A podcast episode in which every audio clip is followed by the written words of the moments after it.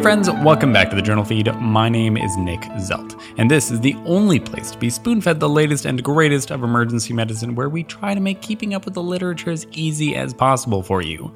Now let's take a quick look ahead at everything that we're going to be covering. First off, COPDers get PEs.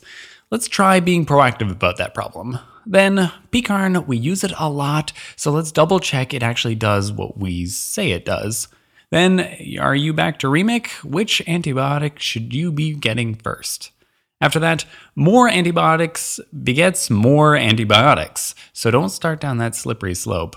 And then finally, time equals brain for more than just strokes, also for carbon monoxide. This is the audio version of the past week summaries, which this week were brought to you by the trustworthy Bo Stubblefield, Shannon Marcus, Vivian Lay, Seth Walsh Blackmore, Rebecca White, and Clay Smith. And so I bring you the first article, which was titled Effect of a Pulmonary Embolism Diagnostic Strategy on Clinical Outcomes in Patients Hospitalized with COPD Exacerbation, a randomized clinical trial out of the JAMA. You may have heard some startling numbers before in the past, like that as many as 30% of patients with COPD exacerbations have pulmonary embolisms. This sounds like a number that we really should be taking seriously, but most of the studies in the past have done kind of a poor job of assessing the prevalence in the emergency department specifically. Now, a recent cross sectional prospective study reported that the prevalence of PEs in the emergency department in COPD patients is probably more like 6%. That's still a lot, but it's not as much as 30. Would a proactive strategy for seeking out these pulmonary embolisms be beneficial to our patients? The study was a randomized control trial of 746 patients with COPD exacerbations requiring hospitalization in 18 academic hospitals across Spain. All patients in the intervention group had D dimers drawn and then went to a CTA of the chest if that D dimer was positive. Now, a staggering 99% of the patients actually completed the trial. That's Spain for you. Anyways, the primary outcome was a composite outcome of non fatal symptomatic VTE, readmission for COPD, or death within 90 days after randomization. This primary outcome occurred in 29% of both the control and the intervention group. And that makes this, of course, a negative trial. And that's interesting. We've got all these PEs, which are present, but it's not beneficial to be uncovering them Although patients were excluded if PE was the initial clinical suspicion, it wasn't just this person's COPD. So if the PE is really showing itself, there's still likely a benefit to treatment. In a spoonful, while more than 1 in 20 of COPD exacerbation patients being hospitalized from the emergency department may have a pulmonary embolism, going out of our way to treat them and find them might not be beneficial. And then we have the second article titled PECARN Algorithms for Minor Head Trauma risk stratification estimates from a prospective PREDICT cohort study out of the Journal of Academic Emergency Medicine. Every year, some odd 800,000 children in the United States are evaluated for blunt head traumas. In doing so, we have to decide whether you need to do a CT scan of their head in order to uncover if they have even worse internal injuries. Luckily, we have the PECARN CT head rules to help us with this decision, something I know that I certainly use a lot. This rule was originally made more than 10 years ago, though, and replication is the basis of science these days, so let's check to make sure it's still working the way we'd like it to be working. In theory, of course, on top of that, like this rule could probably be improved upon, refined. Mm, more data would obviously just help with that in the future. So these authors put PECARN to the test using data from the Australian Pediatric Head Injury Rule Study, APHIRST, that prospectively enrolled children presenting with head trauma to 10 pediatric emergency departments in Australia and New Zealand. Their primary outcome was to determine the rate of clinically important traumatic brain injuries after using PECARN rule to risk stratify these patients. All in all, they had about 1,500 kids. A clinically important TBI was here defined as death from TBI, a neurosurgical intervention being required, intubation for more than 24 hours, or hospital admission for more than two nights. A high risk by PECARN gave you an 8.5% chance of having a clinically important TBI. Medium risk gave you 0.2% chance, and low risk was 0%. For children under two years old, the numbers were pretty similar 5.7, 0.7, and 0%, again for the high, medium, and low risk groups, respectively. Getting into the details a little bit, the best high risk predictors, that is probably the ones that you should respect the most when they're positive from the PECARN rule, were the signs of skull fracture on exam. But even that only gave you an 11% incidence of clinically important TBI. For the medium risk factors in the above two years old category, the most predictive factors were having all of the medium risk factors, and that gave you a 25% incidence. Second was a combination of severe mechanism and severe headache, which gave you a 7% incidence of clinically important TBI. This subgrouping, honestly, though, probably won't be very useful clinically to you right now, but maybe sometime in the future we'll find a use for it. The biggest limitation of this study was the pretty wide confidence intervals, which is due to the small amount of patients in each group. But it was still a pretty satisfying study and a positive validation for the PECARN rule. In a spoonful, the PECARN pediatric CT head rule passes external validation. Try to keep in mind, though, that the greatest power of the PECARN rule is really in ruling out a clinically important TBI, less of a rule in. Then, from the third article, administration of beta lactam prior to vancomycin as the first dose of antibiotic therapy improves survival in patients with bloodstream infections at the Journal of Clinical Infectious Diseases. Everyone knows that we have to give antibiotics to septic patients pretty much as soon as possible. That's pretty much branded into your mind in emergency medicine training at this point. When you order more than one antibiotic, though, as is often done, then the order that you give those antibiotics could theoretically then be important. Beta lactams can be given pretty quickly. They have a broad spectrum against many dangerous bugs. Should they go first? To answer this question, we have a study. This was an observational study of patients 13 years and older with bacterial bloodstream infections who received both a beta lactam and vancomycin. The goal was to assess if the order in which those antibiotics were given had an effect on mortality. About 3,400 patients were enrolled over a four year period, and about 80% of them got the beta lactam first, and the remaining 20% got vancomycin first. The most commonly used beta lactams were piperacillin tazobactam, cefepime, and then meropenem. Now, infusing the beta lactam first decreased seven day mortality with an odds ratio of 0.48, as well as the 48 hour mortality and adjusted odds ratio of 0.45. There were fairly large confidence intervals, but not huge.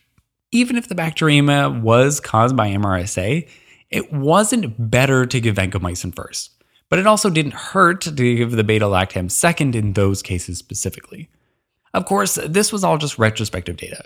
We don't know what influenced how these antibiotics were given very well, and this is honestly, this whole thing is an interesting effect. Since we've seen previous studies that don't necessarily support giving antibiotics in the case of sepsis, like earlier than the first hour compared to in the first three hours. So I'm surprised to see that infusion times make that big of a difference. It seems a little, it's suspicious. Sepsis is common though, and this ought to be pretty easy to accomplish. Might as well go for it. In a spoonful, if you're prescribing a beta lactam and vancomycin for sepsis, then giving the beta lactam first could decrease the 7 day and 48 hour mortality. After that, we have the fourth article, which is titled The Association of a Clinician's Antibiotic Prescribing Rate with Patient's Future Likelihood of Seeking Care and Receipt of Antibiotics out of the Journal of Clinical Infectious Diseases. This was an interesting paper. Now, a whopping 30% of outpatient antibiotic prescriptions are estimated to be inappropriate. Most of these cases being made up uh, by, well, acute respiratory tract infections. We've all been there. It's hard not to give a patient who's been waiting a really long time to see you while giving them nothing, especially if you can't guarantee that their infection is not bacterial. Although, let's be honest, it's probably viral. This study looks at the downstream effects of giving those antibiotics, and oh, how the dominoes will fall. So, here's an observational study of encounter data from a private US insurer and visits to urgent care centers where patients were seen by a physician, a physician's assistant, or a nurse practitioner. More than 232,000 index visits were analyzed across more than 700 centers. The patients were grouped by quartile of the index provider's rate of prescribing antibiotics for upper respiratory tract infections, regardless of whether or not the patient actually received antibiotics during that visit or not. Now, the primary outcome was the rate of acute respiratory tract infection antibiotic prescriptions per 100 people in the year following the index visit. The lowest quartile from the practitioners gave antibiotics 42% of the time, and the highest quartile gave antibiotics 80% of the time. That's a pretty big difference. And this association increased also, as well, the rates of subsequent antibiotic prescriptions over the next year. So, if you gave more antibiotics, your patients were more likely to then get antibiotics again over the next year. Now, relative to the lowest quartile group, the rates of antibiotic scripts per 100 people increased by 1.8 times, 2.6 times, and 3 times as much for each of the subsequent quartiles. So, if you were seen by a lowest quartile doctor, that is, they give less antibiotics, then you were a third as likely to get antibiotics again over the next year. As secondary outcomes, similar patterns were also seen for the rates of broad spectrum antibiotics and the sheer number of healthcare visits for acute respiratory tract infections. This effect even passed on to the spouses of those involved in the index visit. So it's not just you that's affected, you're actually passing this effect on to your family. That is freaking wild. Am I allowed to say frickin' on here? I'm not sure. I said frickin'. It was wild, okay? So, this just adds to the other problems with inappropriate antibiotics, like multi drug resistance and, uh, of course, side effects of antibiotics. The authors believe that the rate of antibiotics given was probably as a result of the increase in visits in the same groups, not because they actually needed the antibiotics. Now, when I don't give antibiotics, I usually trade with my patient. I give those patients more education about their affliction because I'm not handing them something else. Perhaps I ought to be doing this for all my patients, though. The lack of education that we're, well, not giving to patients who are getting antibiotics could be driving them to present more often. Or I could not flatter my educating skills, and it's just that these patients will be expecting to need something or to get something when they come to the doctor. So when they have similar symptoms in the future, they think that they need antibiotics again when they might not have needed it in the first place. And then this expectation could rub off on us as well, and then we give more antibiotics. Now, of course, don't act like this isn't your problem either. 60% of the index visits were with emergency medicine doctors. We're all in the hook here. There, of course, could be confounders in this study, though, but I doubt they would erase this effect entirely. In a spoonful, giving antibiotics more frequently, likely unnecessarily, is associated with an increased rate of those patients presenting more often over the next year, and being as much as three times more likely to also receive antibiotics again over the next year. And that'll bring us over to the fifth article, which is titled The Effect of Hyperbaric Oxygen Therapy Initiation Time in Acute Carbon Monoxide Poisoning out of the Journal of Critical Care Medicine.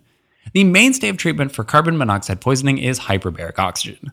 This may decrease mortality and seems to improve cognitive outcomes in symptomatic cases.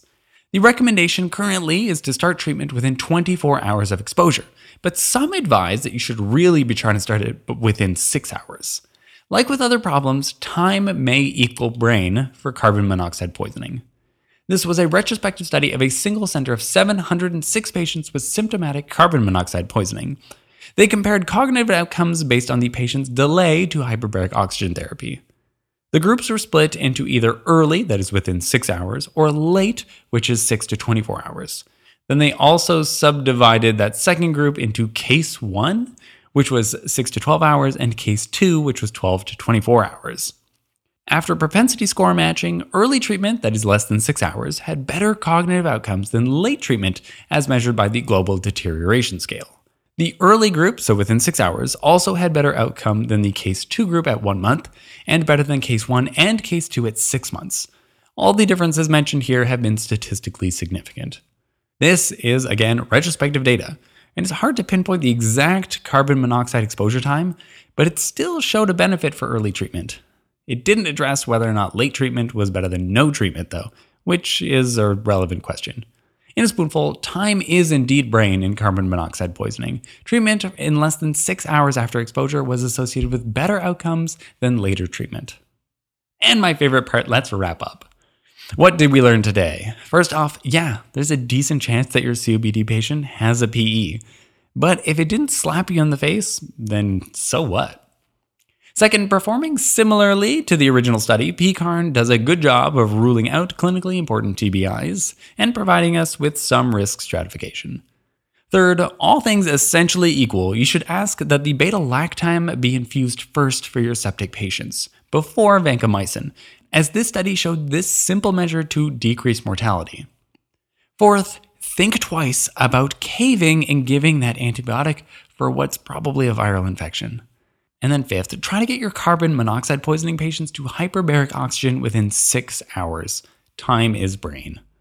Now then, you've earned them. We offer them CME credits provided through a partnership with Hippo Education. All the details for that are at our website at journalfeed.org, where at that very same place you can sign up for our newsfeed and get daily emails with spoon feeds of all of this research through your email. Our goal here at the Journal Feed is to provide better patient care through spoon feeding, and so we're trying to help you keep up with the latest research, one spoonful at a time. Thank you.